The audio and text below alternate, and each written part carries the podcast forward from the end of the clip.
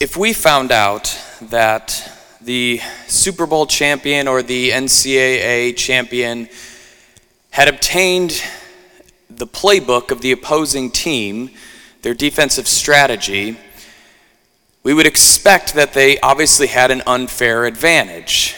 And in fact, we'd assume that at a minimum there'd be an asterisk next to that championship or that they would be stripped of the championship because they were undeserving. Well, my brothers and sisters, we have the playbook of the enemy. Now, what is the game that's being played? What's the goal as we journey here through life? Our first reading tells us that you may live and may enter in and take possession of the land which the Lord, the God of your fathers, is giving you. The goal, the end game, is eternal life, is to take our proper place which has been inscribed for us in heaven.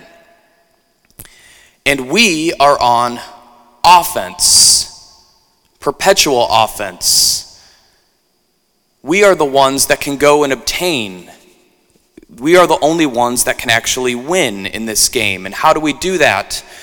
We do that through sacrifice through disciplining ourselves to say no to temptation and to following God's commandments. We follow even the smallest part of a letter, of the letter of the law. What Jesus tells us, right? The deepest part, the deepest meaning. It's not simply do not kill, do not commit adultery, right? Those are pretty grave and relatively easy to avoid, right?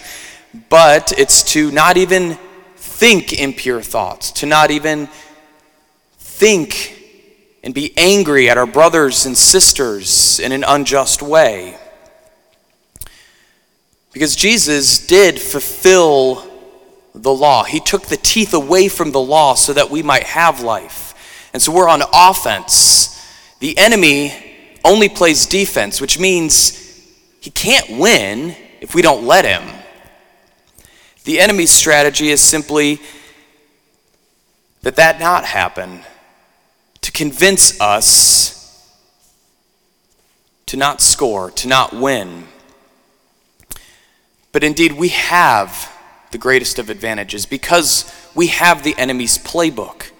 That's essentially what the Ten Commandments, what the law is. It says, This is how you are going to be sought after. This is how the enemy is going to attack you to stop you we have that playbook. But more importantly, we also have something even greater. For we can say, even greater than the Israelites. Listen to their words again in the first reading. What great nation is there that has gods so close to it as the Lord our God is to us whenever we call upon him? We have that same God but even greater. Consider that we come, and whenever we call upon him, whenever Father, the priest, lays his hands down, picks up the bread, picks up the wine, that Jesus, God, becomes present for us. We call upon him and he shows up. What an advantage we have.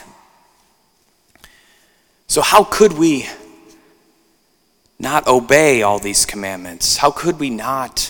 How could we avoid teaching these commandments simply by living out this life, this sacrificial life of love for one another? Because we really should be, as the gospel says, great. So great. But the only thing that's stopping us is ourselves.